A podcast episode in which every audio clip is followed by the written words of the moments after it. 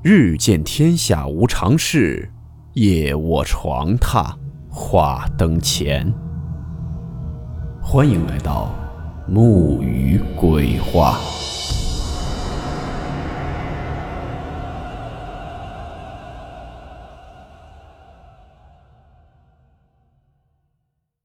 大家好，我是木鱼。今天这个故事是在知乎上面看到一位叫做青湖仙人分享的一个故事。故事名称：白团子。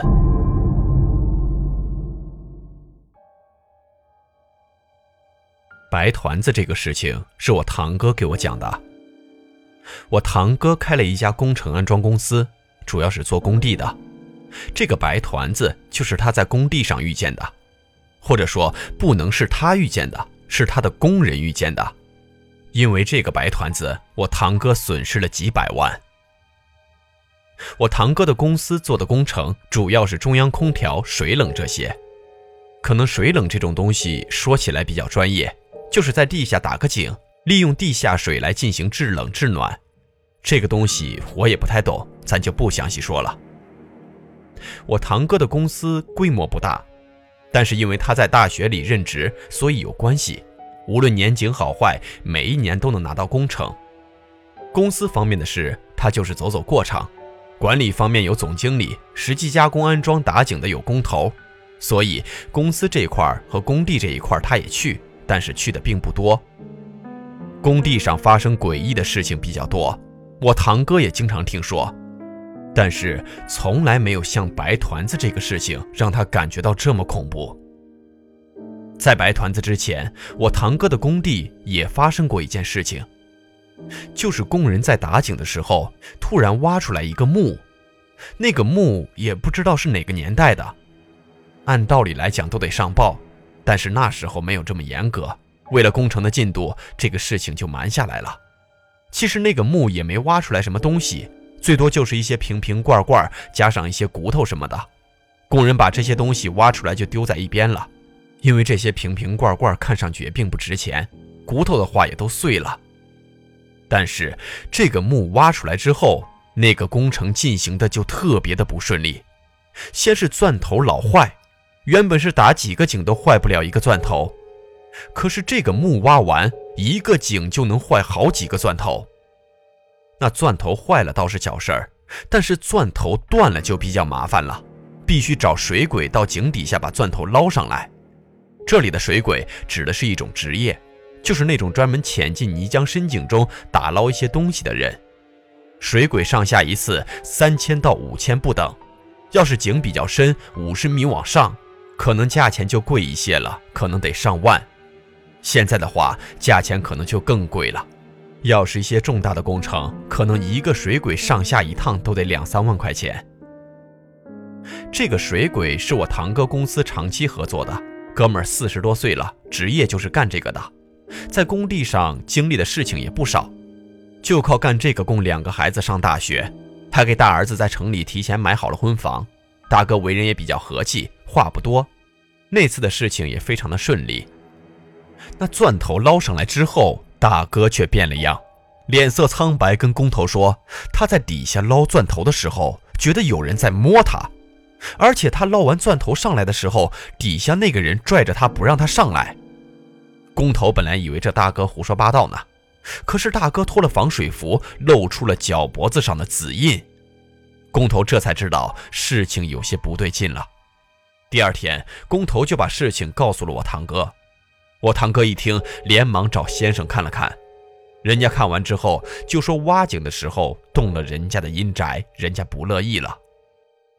我堂哥一听就问先生，那这个事情该怎么解决呢？先生说，杀鸡宰牛祭奠一番，然后把骨头找齐了，给换个地方埋好，走一遍形式就行了。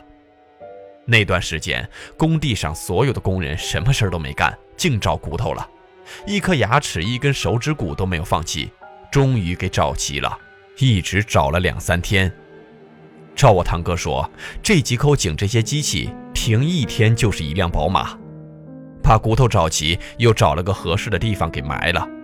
我堂哥工地上的活这才能顺利地干下去。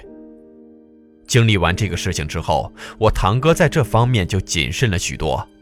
可是谨慎归谨慎，好长时间都没有再遇到过奇怪的事儿，慢慢的，这种事情就开始被忽略了。白团子这个事情是在山东泰安某处的一处商业住宅开发的工地，具体是哪儿咱们不能说出来，败坏人家名誉。我们毕竟是讲故事，把故事说出来，大家听着哈哈一乐就行了。住宅开发是需要先打地基，打地基先挖土，挖土之前就该打井了，所以我堂哥工地的人是较早入住的一批。打井的人用不了多少，所以工程队也就是十来个工人。当时是春天，正是干活的好时节，所以进展也不慢。但是随着工地的进展就出事儿了，工地的老工人老李莫名其妙的就死了。这工地死了人可是大事儿，小的来讲得赔钱，大的来讲会直接影响到整个工程的进展。我堂哥得知老李死去的消息，第一时间赶到了工地。我堂哥到工地的时候，警察还没有来，老李就躺在工棚里仰面朝天，眼睛瞪得大大的。好多人在那儿看，看过来看过去，也不知道这老李是怎么死的。我堂哥问了几个工人，那几个工人都说不知道。但是我堂哥经过了解后知道，这老李是单独住的。老李单独住的目的很简单，他就住在公料旁边，一个是方便看料，另一个老李也有一些其他的爱好。老李无儿无女，也没有老婆，他唯一的爱好就是找个妹妹。当然了，老李找妹妹都是属于花钱的那种。难道说这老李的死和老李找的妹妹有关系？我堂哥不敢犹豫，赶紧报了警。像工地上出的这些事情一般都是私了，一个人该多少钱就是多少钱。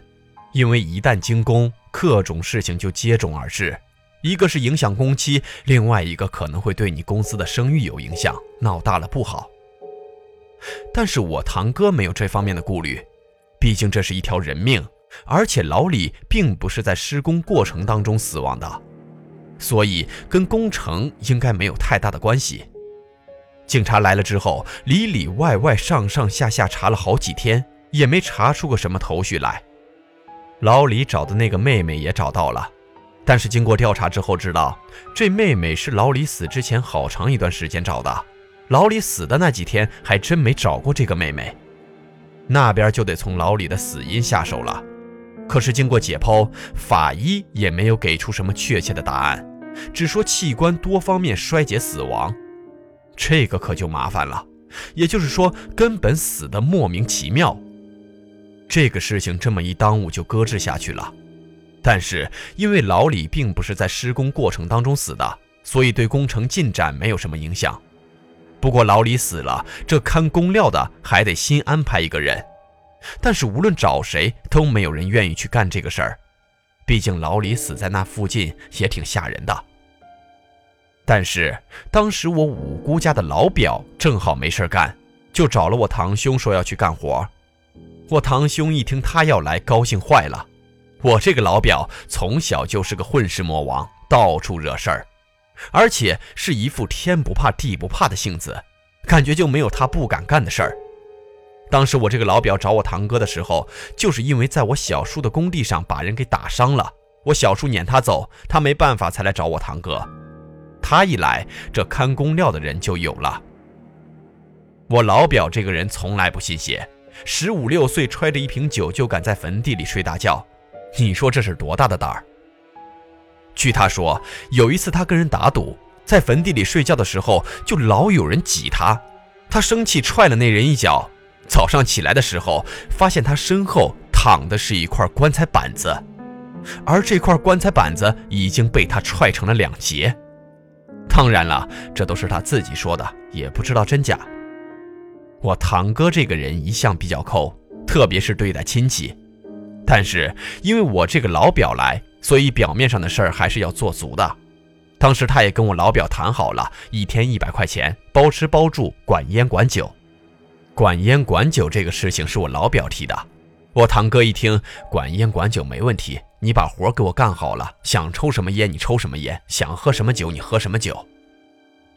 我堂哥本来以为管烟管酒能花多少钱，可后来一算，这烟酒钱比开他一个月工资都高。不过这都是小事儿，大事儿是我那个老表发现了那白团子。我老表来了工地之后，正经活不干，每天就是抽烟喝酒。人家干活他在工地上瞎溜达，人家下班他也跟着下班。不过这种事儿我堂哥也没办法，他也知道我老表是什么人，他的想法就是我老表来了，把工料给他看好就行了，别的无所谓。我老表别的事儿不行，看工料确实是一把好手。他来了之后，工地上的工料最起码节约了 百分之三十。 就因为这个事儿，他不光和工头干，连总经理他都敢骂。可是工头和总经理拿他也没有办法，谁让他是我堂哥的亲表弟呢？刚开始这段时间没什么事儿，我老表干的也是顺风顺水，也挺开心，酒喝的是好酒，烟抽的是好烟，每天还是很清闲。像这样的活打着灯笼也找不着啊。可是一段时间之后，我这老表就觉得有点不太对劲儿了，因为每次到了夜晚，这工棚外面总会有那种呱唧呱唧的声音。这个声音听起来特别的奇怪，你说要是人发出来的吧，他还从来没有听见过，你说要是什么动物的，还确实挺像。一开始我老表没有当回事儿，可是慢慢的，这个呱唧呱唧的声音离他工棚越来越近。我老表当时就想，是不是有什么人跟他恶作剧呢？想到这儿，我老表忽然想起来一个事儿，是不是工头和总经理因为他对工料看得严，故意整个动静吓唬他呢？我老表想到这个事情之后，就认定了这是真事儿。思考了一天之后，我这个老表就做了一个决定，就是把这个吓唬他的人给抓住。这天晚上，我老表照旧跟工友们一块吃了饭，吃完饭之后还玩了一会儿牌，玩到大约十点多，我老表就说该睡觉了，明天还得干活呢。工友们听我老表这么说，你干活真就是个笑话。但是我老表这么说，工友们在心里也就腹诽一下，面子上还是能过得去的。我老表跟工友们告了别，回到了自己单独的工棚里。到了工棚之后，我老表眯着眼休息了一会儿，一看时间快十二点了，拿出准备好的钢管，从工棚里走了出来，躲到了对面的土堆上。为什么我老表到十二点才出来呢？因为他结合了这呱唧呱唧的声音的时间，基本上到了十二点多一点之前，这东西必然出来。我老表有一次起来撒尿的时候，还碰见过那个东西。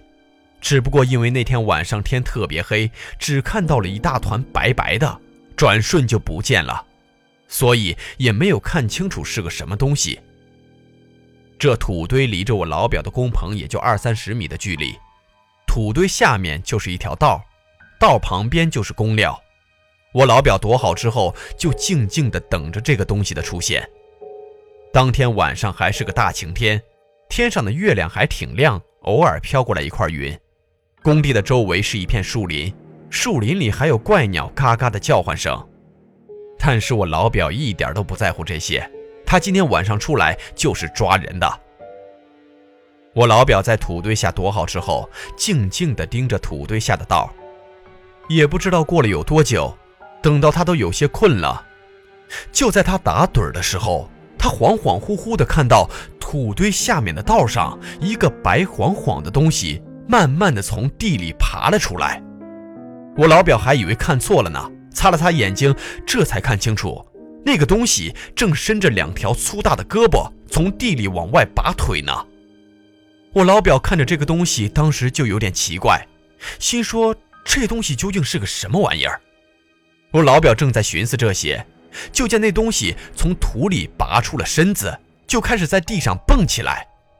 蹦一下之后落到地上，那嘴里就发出呱唧呱唧的声音，也不知道这声音是怎么发出来的，看那个样子好像是张嘴故意这么喊的似的。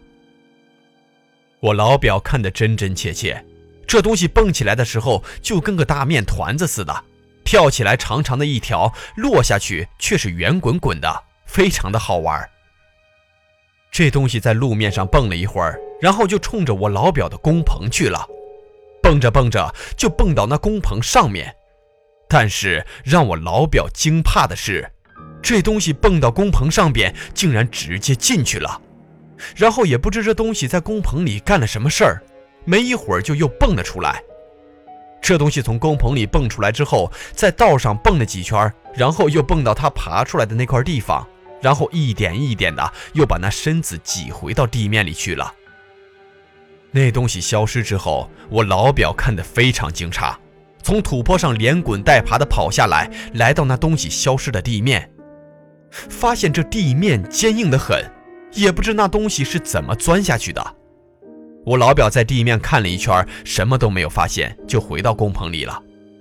进了工棚，他发现自己的床上有一滩水，那滩水是又腥又臭，闻着那滩水，我老表恶心坏了，就跑到工友们住的简易房里凑合了一宿。第二天天亮的时候，我老表就把这个事情给我堂哥说了。我堂哥当时听了也没当回事儿，以为我老表胡说八道呢。但是我老表跟我堂哥说完这个事情之后，说什么也不在工地干了，就回家去了。回到家之后没多久，我老表从我堂哥那里知道，工地上又死了两个人，而且都是看工料的。我堂哥这才想起来我老表说的那件事情，当时又找了一个先生，这个先生来到工地查看了一遍，什么都没有发现。我堂哥知道可能这先生的道行不行，又专门跑到泰山的一个道观里供养了好些香火，找了一个道士下山到了工地给他查看。那道士到了工地也没做什么法，就是四处望了望，左右看了看，然后让工人在那东西进去的那个地面上开挖，而且说了只需要挖一丈三就可以了。工地有挖机挖坑什么的，非常方便。工人开着挖机在那个地面上挖，挖了几米深，那道士就不让挖了，然后让这些人拿着铁锹清理清理。这一清理，清理出来了一个奇怪的东西，照我堂哥的说法，就跟一个大蛤蟆一样，只不过是浑身都是白色的。换一个说法，就像我老表说的，就跟一个大面团子一样。道士让工人开了吊车，把这个大面团子吊了起来。吊这个大面团子的时候，道士还特别交代，千万不要用手碰这个东西，而且这个东西只要流水了，千万不要沾那些水。这就给施工造成了难度，不过最后还是把这个东西给吊了出来。吊出来之后，道士就让把这个东西放在太阳下暴晒，没晒一会儿，这个东西就开始往外流水，流出来的水是又腥又臭。不到两个小时的功夫，这个东西身上流的水就流光了，只剩下薄薄的一层皮，还有皮下的白骨。最后道士又让工人在这片地上撒上汽油烧了几遍，然后又铺上生石灰，这才过去把那个薄皮还有白骨一起收了，说要带回道观去超度。后来我堂哥问这个道士，这究竟是个什么东西？那道士说，这个东西就叫做白团子，是人受了巨大的冤屈，死之后变的。但是埋这个人的地方必须具备特殊的条件，就是这个地方是个聚阴的地方，常年聚水，这个东西在地下吸足了水之后，就变成了现在这个样子，而且不会腐烂。但是最怕的就是太阳。当时这个工程因为死了三个人，我堂哥赔了很多钱，所以这个工程他也没怎么挣钱。但是因为这两件事情，我堂哥吸取了经验，每一次开工之前总要找个先生或者道士来给看一看，看到问题就先解决再开工，为以后的事情省却了不少麻烦。现在我堂哥还在干着工程，而且生意还不错。